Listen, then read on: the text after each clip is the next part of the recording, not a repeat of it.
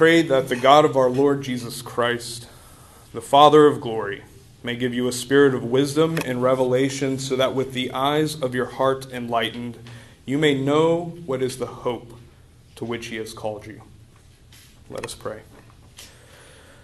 O Lord, let the words of my mouth and the meditation of all our hearts be acceptable in your sight through the righteousness of your Son, Jesus Christ. Amen. Amen. Please be seated. As I was preparing for today and reading through the lectionary, I, I assumed that it was I was just going to be giving a, a traditional ascension sermon, if you will. But as I was reading, I, I kept coming back again and again and again and again to Ephesians 1 in this passage. And in particular, I kept coming back to the word hope. Our world is facing a crisis of hope. But I hope that's not surprising to you. It's not anything new. You see, we plunged into this crisis the moment that sin entered into the world through the fall. And ever since that moment, we have been looking for something, anything that we can, that will provide us with a sense of security, fulfillment, flourishing, and salvation. We know deep down that this world is broken, and we readily put our hope in anything that promises to fix it, whether it can deliver or not. As John Calvin has famously said, our hearts are idol factories. And unfortunately, Christians are not immune to this.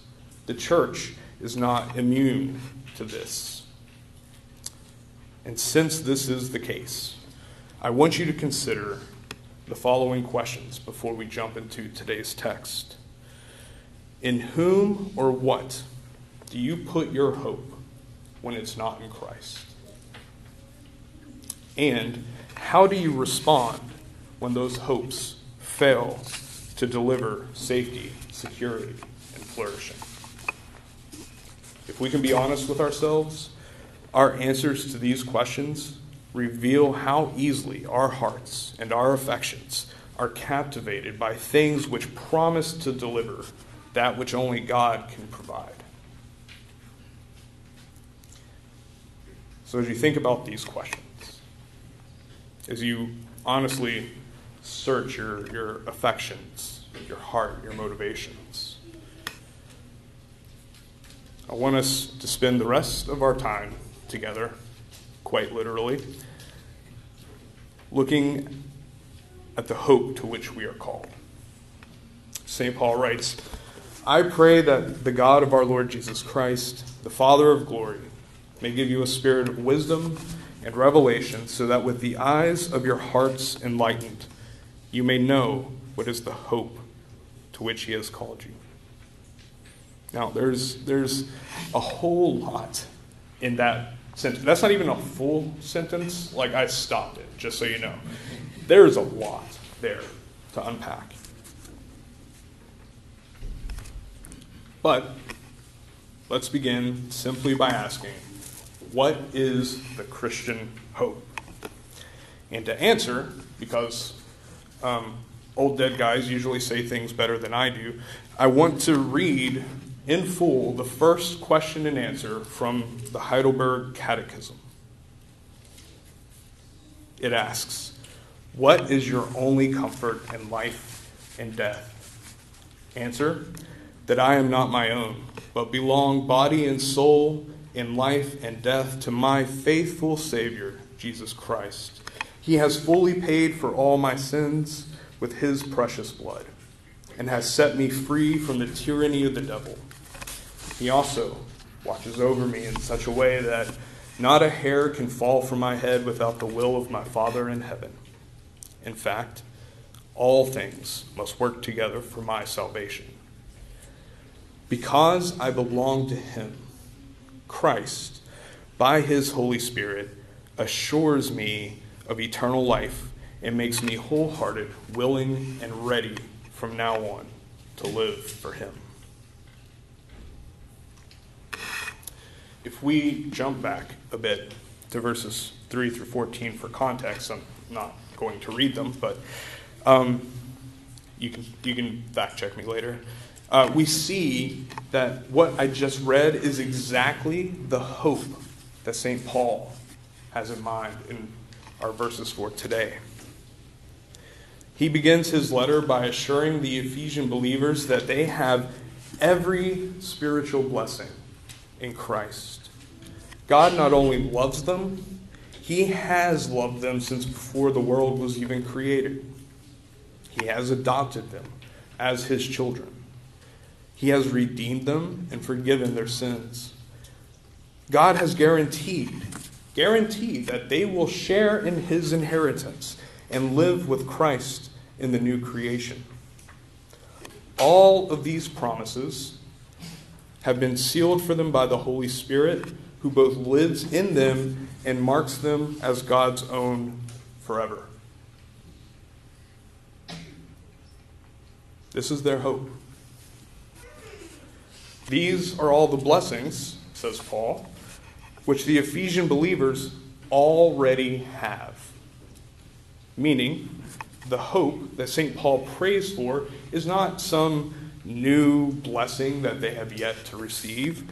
Rather, St. Paul prays that they would come into a deeper understanding and experience and knowledge of the hope and the riches they already have in Christ.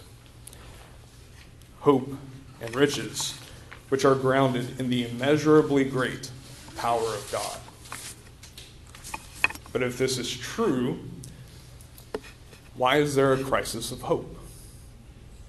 Not the least of which in the church. Why do we find ourselves looking to other people and other things for our sense of security? Well, I think N.T. Wright is correct in his book Surprised by Hope when he says that people lose hope when they cease to be surrounded by beauty.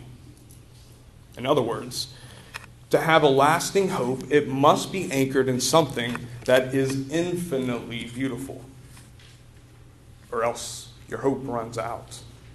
When our hope is found in created things, they are finite by definition. They will have a beginning and they will have an end. And when they end, our hope goes with them.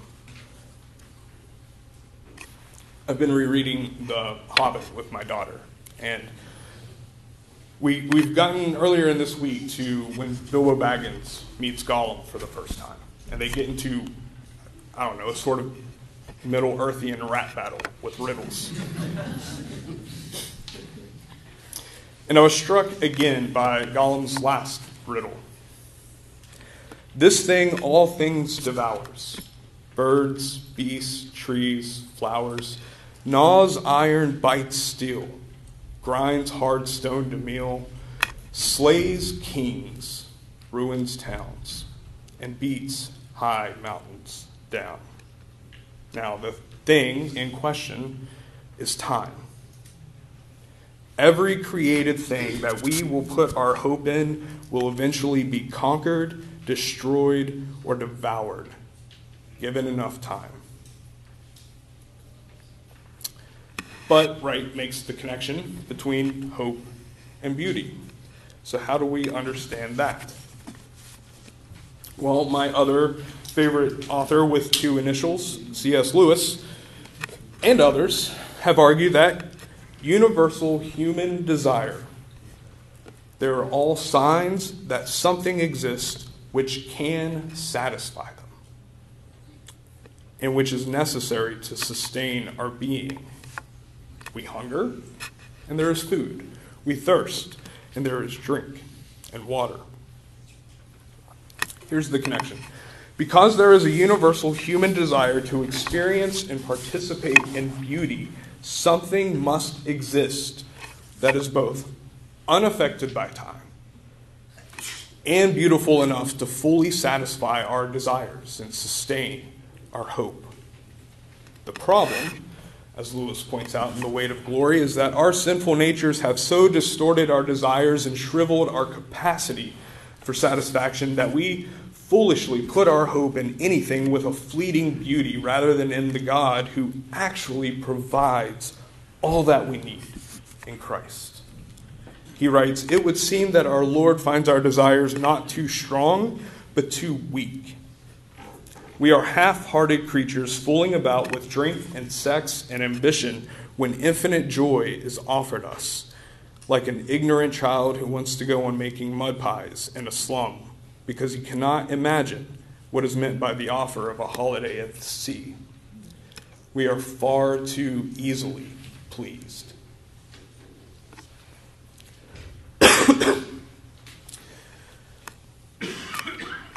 what you have to understand about the beauty of God in Scripture, excuse me, is that the beauty of God is a reflection of His glory. and all beauty of creation I thought I was the deacon. Thank you. Always a deacon. Yes, sir. the beauty of God is a reflection of His glory, and all the beauty of creation is intended to be a signpost which points us back to God. But as a result of our sinful nature, however, we are blinded to the beauty of God. And in our distorted desires, we love the created rather than the creator. I should say we love the created more than the creator. creator. The Holy Spirit must enlighten the eyes of our hearts to enable us to see the beauty of God. And even if He does so, our sin makes our vision cloudy and it will do so until the day that we see Jesus in his beauty face to face. So, with all that, let's revisit our original question, which I think we can now rephrase like this Who or what is more beautiful to you than Christ when you are most afraid and anxious? Your answer is where you place your ultimate hope. Is it money? Maybe your bank account or your 401k? Is it family? What gives you comfort when you're lonely? Are you afraid of being alone? If you're married, are you convinced that your life would be better if only your spouse got their act together?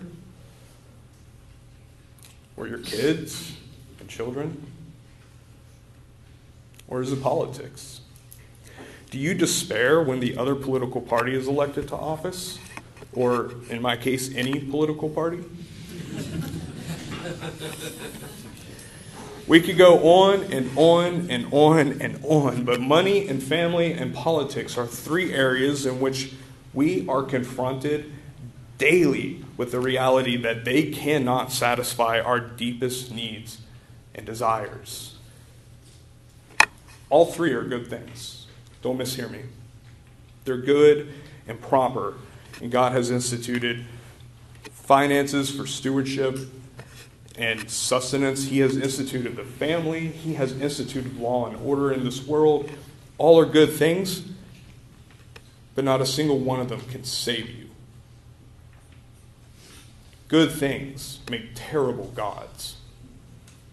We are far too easily pleased.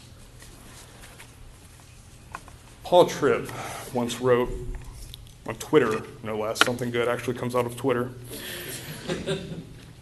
no matter how attractive it may seem, your tiny little kingdom of one has no capacity whatsoever to satisfy your heart. No capacity.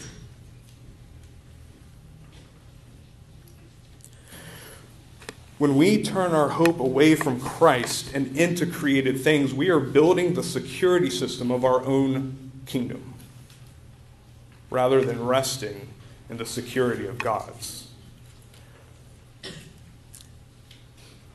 Okay, so I am finally getting to the ascension. The good news that we see in the ascension of Christ is that there is a better king than you, and he is over a better kingdom. He is a king who can bear the weight of and sustain our hope. And that means the pressure is off of you. It's exhausting trying to be God. St. Paul writes I pray that you may know what is the immeasurable greatness of God's power for us who believe, according to the working of that power.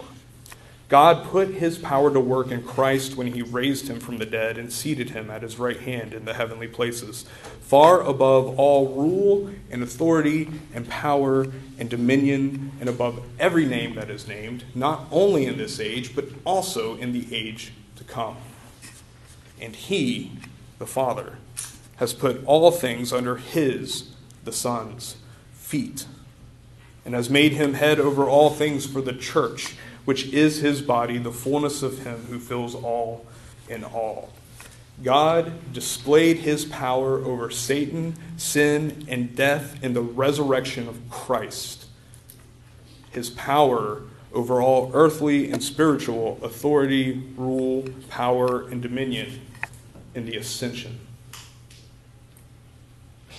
Now, St. Paul takes his description of Christ's ascension here directly from Daniel 7, where Daniel has a vision of the Son of Man going to the Ancient of Days and receiving an everlasting dominion and a kingdom which cannot be destroyed.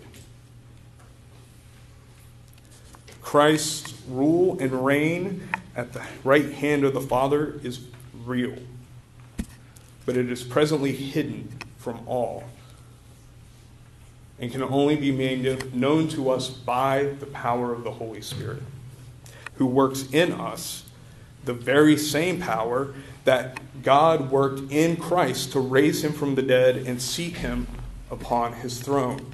The very same power. The power that conquered death and empire.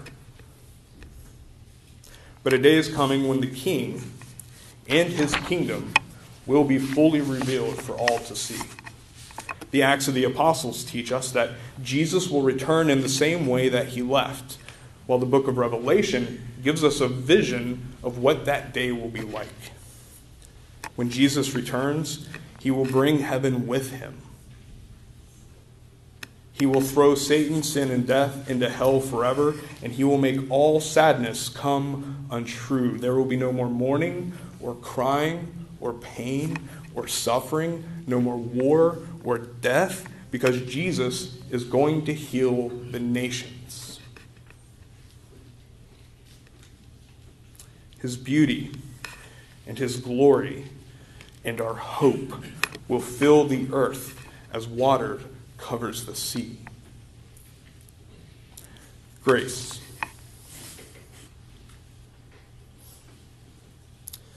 This is the hope you already have in Christ as sons and daughters of the King. You already have it, it's yours.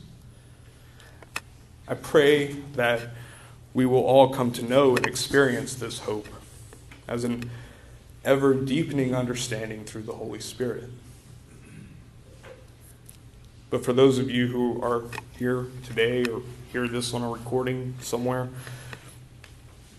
if you've never tasted the forgiveness found in Christ, hear again why the ascension of Christ is good news for you.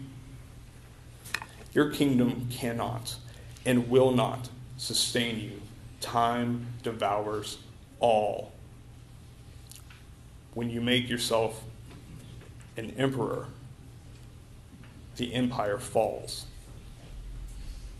But in spite of your sin and your rebellion against this cosmic king, King Jesus invites you into his kingdom, the kingdom that is everlasting and will not go away, so that you can rest in the beauty of Christ and find a forgiveness and a sure hope that will not cease.